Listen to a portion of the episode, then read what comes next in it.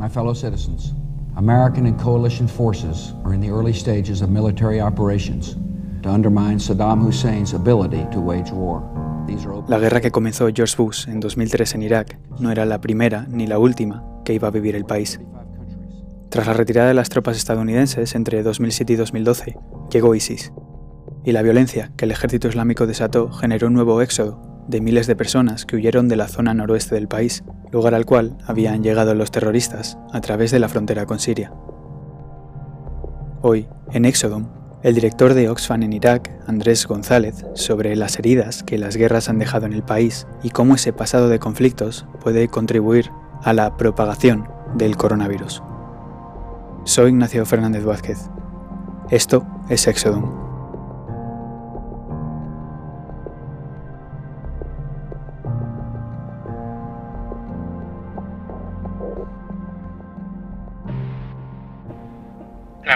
Inicial de en Irak fue cuando ISIS ocupó casi el 40% del país. Eso causó que casi 5 millones y medio de personas se desplazaran, iraquíes internos, dejaran sus, lugares huyendo de ISIS. Esa fue la razón por la que en el 2014 Oxfam vino a Irak. ¿Qué labor es la que desempeñabais antes, durante las acometidas de ISIS? Actualmente hay 62 campos de desplazados internos en el país con una población de unos 300.000 personas. Mm. Lo, que hace, lo que hace y ha hecho Oxfam en los campos concretamente ha sido eh, agua y saneamiento, asegurarse que la gente tiene agua, que, que, hay letrinas para toda la población, que hay programas de higiénicos y también tenemos un centro, en uno de los campos tenemos un centro donde hacemos actividades para las mujeres y los niños, actividades recreacionales, cursos de computación y todo ese tipo de cosas.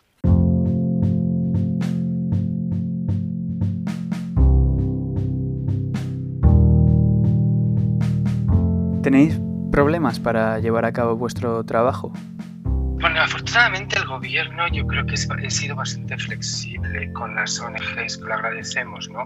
Agradecemos que nosotros hemos podido distribuir equipamiento a los hospitales, rehabilitar algunas, algunas unidades de, de aislamiento también los hospitales, poner eh, distribuir panfletos entre la población para hacer concienciación ciudadana sobre cómo se contagia el coronavirus. Hemos, en una, en, una ciudad, por ejemplo, hemos puesto 60 carteles a lo largo de toda la ciudad. Nos deja, el gobierno nos deja, pero también tenemos que tener mucho cuidado, o sea, tenemos que tener mucho cuidado por nuestro propio personal que no se contagie. Limitamos mucho los movimientos. También muchas tenemos dificultades de financiamiento, que no tenemos suficientes fondos para responder a las necesidades, que ya son unas necesidades que vienen de largo. El sistema de salud se destruyó durante ISIS y los años anteriores. Entonces, principalmente eh, problemas de, de, financiamiento muy grandes y la preocupación del día después. ¿Y cómo os estáis preparando para eso? Ahora estamos preparando propuestas para conseguir fondos de diferentes donantes y diferentes gobiernos. ¿no? Lo que queremos es dar eh, dinero en efectivo a estas, a estas personas que no tienen fondos y que, que, no han podido trabajar en los últimos meses. También lo que queremos, aparte de darles dinero efectivos, es si han perdido el negocio o alguna cosa, ayudarles a reiniciar los negocios. Hay mucha gente que tiene negocios pequeños que los ha tenido que parar y va a ser muy difícil reiniciar. Estamos buscando fondos para los próximos meses cuando esto se acabe.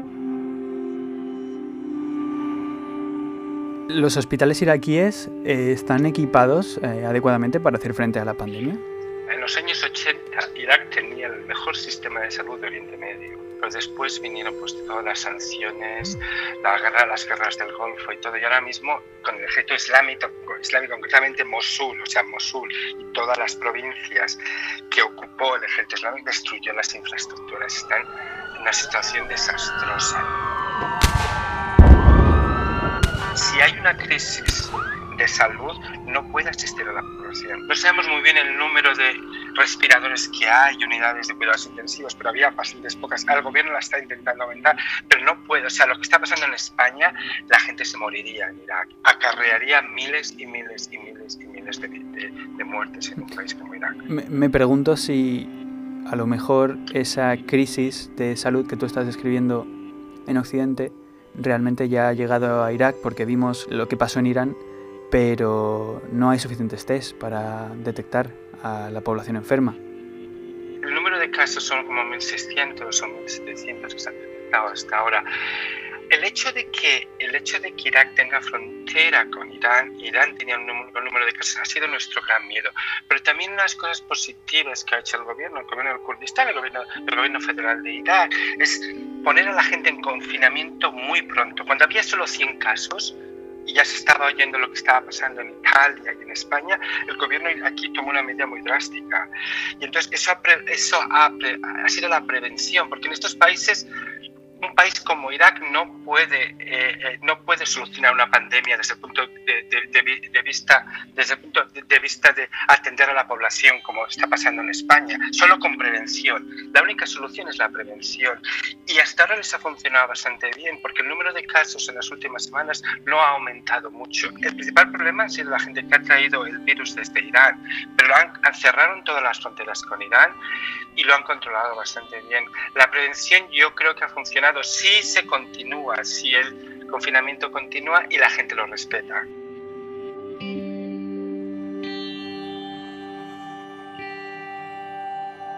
la gente ahora ha dejado de ir a los centros médicos como iban antes, ¿no? O sea, antes ante cualquier enfermedad, aunque fuera pequeña, antes en los campos, en los campos de desplazados había pequeños centros de salud en cada uno de los campos. Ahora ya se han quitado y se han hecho móviles. Eh, cada día se ha atendido menos porque también la mayor parte de los sanitarios se tienen que centrar en los centros de salud y se ha centrado mucho allí la ayuda. Entonces, la ayuda a los desplazados ha disminuido y hay unidades móviles que van una, dos, tres veces a la semana. ¿Tenéis algún caso de COVID en alguno de los campos? Hasta ahora no se ha encontrado ningún caso de COVID en ninguno de los campos. Mm. somos muy afortunados. Yo creo también es debido a las medidas restrictivas. La gente no puede salir ni puede entrar a los campos. los campos completamente están cerrados y eso ha causado que no haya ninguna, hasta ahora ningún caso. Mm.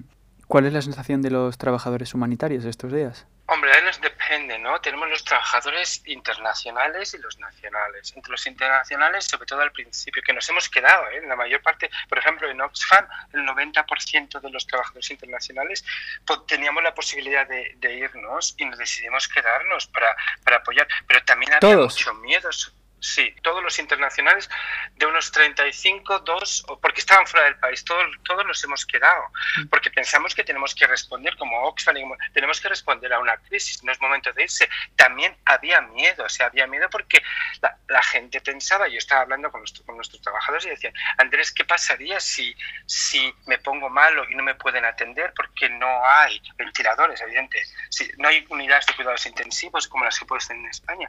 Había cierto miedo, por eso los trabajadores humanitarios decidieron quedarse. Muy pocos se fueron. Concretamente en Oxfam, ninguno se fue. Todo el mundo decidió quedarse. La gente nacional, pues bueno, sí, pero lo viven de otra manera. Tú tienes que pensar que Irak lleva en guerra 30 años, la guerra de Irán-Irak la primera guerra del Golfo, la segunda guerra del Golfo. Launched the opening salvo of Operation Iraqi Freedom. Una guerra civil ejército islámico. Son poblaciones que han sufrido muchísimo. Para ellos esto es una cosa más. No quiere decir que no tengan miedo, pero tienen más, más resiliencia. ¿Entiendes? O sea, tienen, tienen más capacidad para... para, ¿Me puedes dar algún ejemplo de esa eh, resiliencia de la que hablas? la gente habla mucho de su, habla mucho, habla mucho de las guerras, de lo que se pasó cuando ISIS, de la guerra, de la guerra del Golfo, incluso de la guerra Irán-Irak. La gente ha sido muy fuerte y ha sufrido. Ellos ven, el, eh, ven la amenaza del COVID como algo que, bueno, ya pasará ya, pasará. Y sobre todo yo creo que hay un hecho de que no, no van a perder sus casas, no van a perder sus hogares, como ha pasado en todas las guerras que han sufrido. El único problema, discutir, eh, hablando con, un compañero aquí que me decía que no lo ven, al enemigo no le ven, es la primera vez que no pueden ver al enemigo, o sea, todo un virus no le ves. Y entonces es lo que hace para ellos esta crisis humanitaria algo mucho más raro, que no pueden ver identificar al enemigo, pero se les ve mucho más, más fuertes. Mientras que en Europa, cuando hablo con, con, amigos europeos, la gente piensa mucho más sobre el futuro, qué nos pasará, qué va a pasar después, qué esto, cómo vamos a... Aquí en Irak, pues la gente dice, bueno, ya saldremos, como hemos salido de otras muchas crisis. según lo que describes, ¿qué es lo que tú crees que a lo mejor podríamos aprender en Occidente de esta desafortunada situación ¿no? en la que tienen que vivir los iraquíes, pero que al final les ha hecho más estar más preparados para afrontar momentos de crisis? Hombre, evidentemente, lo que está, lo que está viviendo ahora Europa se vive, es el día a día muchas veces de toda esta gente. Yo estaba hablando con un amigo que estaba en Mosul y me dice, yo estuve cuatro años encerrado en Mosul, cuatro años sin poder salir de casa, o sea, mm. toda su familia sin poder salir de casa por el ejército islámico, no se podían mover de casa, imagínate, y sin comida ni nada, o sea, poca comida y con la amenaza de que te matasen, ¿entiendes? Entonces, estas poblaciones están mucho más preparadas. No quiere decir también que para ellos no sea un problema, mm. pero bueno, lo, ven el futuro de otra forma y lo, lo, ponen todo lo ponen todo más perspectiva. Del, del, coronavirus saldremos, habrá una crisis económica, pero saldremos todos, ¿entiendes?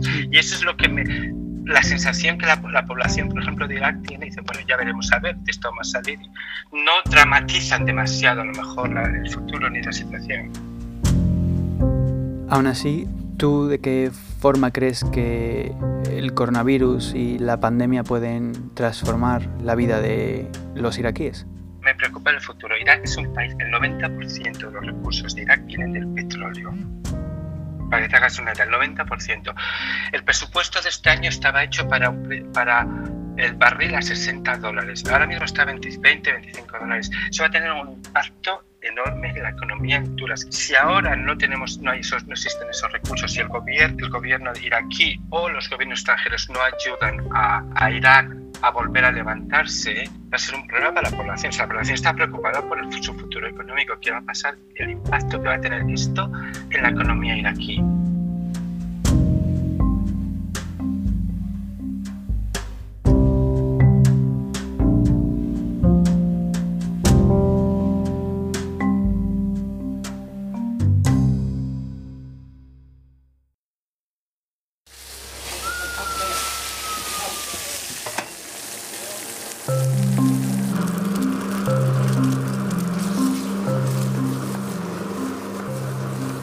Aquí es muy típico ir a hacer un picnic, ir al campo a comer. Les encantan, sobre todo los viernes, y hablan mucho de cuándo, o sea, cuándo vamos a poder hacer un picnic, ¿no? ¿Cuándo vamos a poder hacer un picnic? Y yo me río mucho de eso, porque igual en otros países se preocupan de otras cosas más, pero aquí dicen, no, no, aquí nos preocupamos de cuándo podemos hacer un picnic, y eso es lo que me hace reír, ¿no?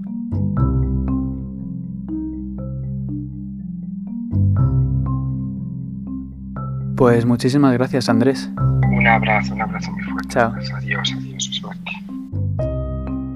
دست سلیمانی عزیز ما را اونها قطع کردن Irak comparte frontera con Irán, uno de los primeros lugares fuera de China en detectar casos de coronavirus en su territorio, y donde a día de hoy se han registrado un total de 5.400 muertes. One of the greatest security threats facing peace-loving nations today is the repressive regime in Iran.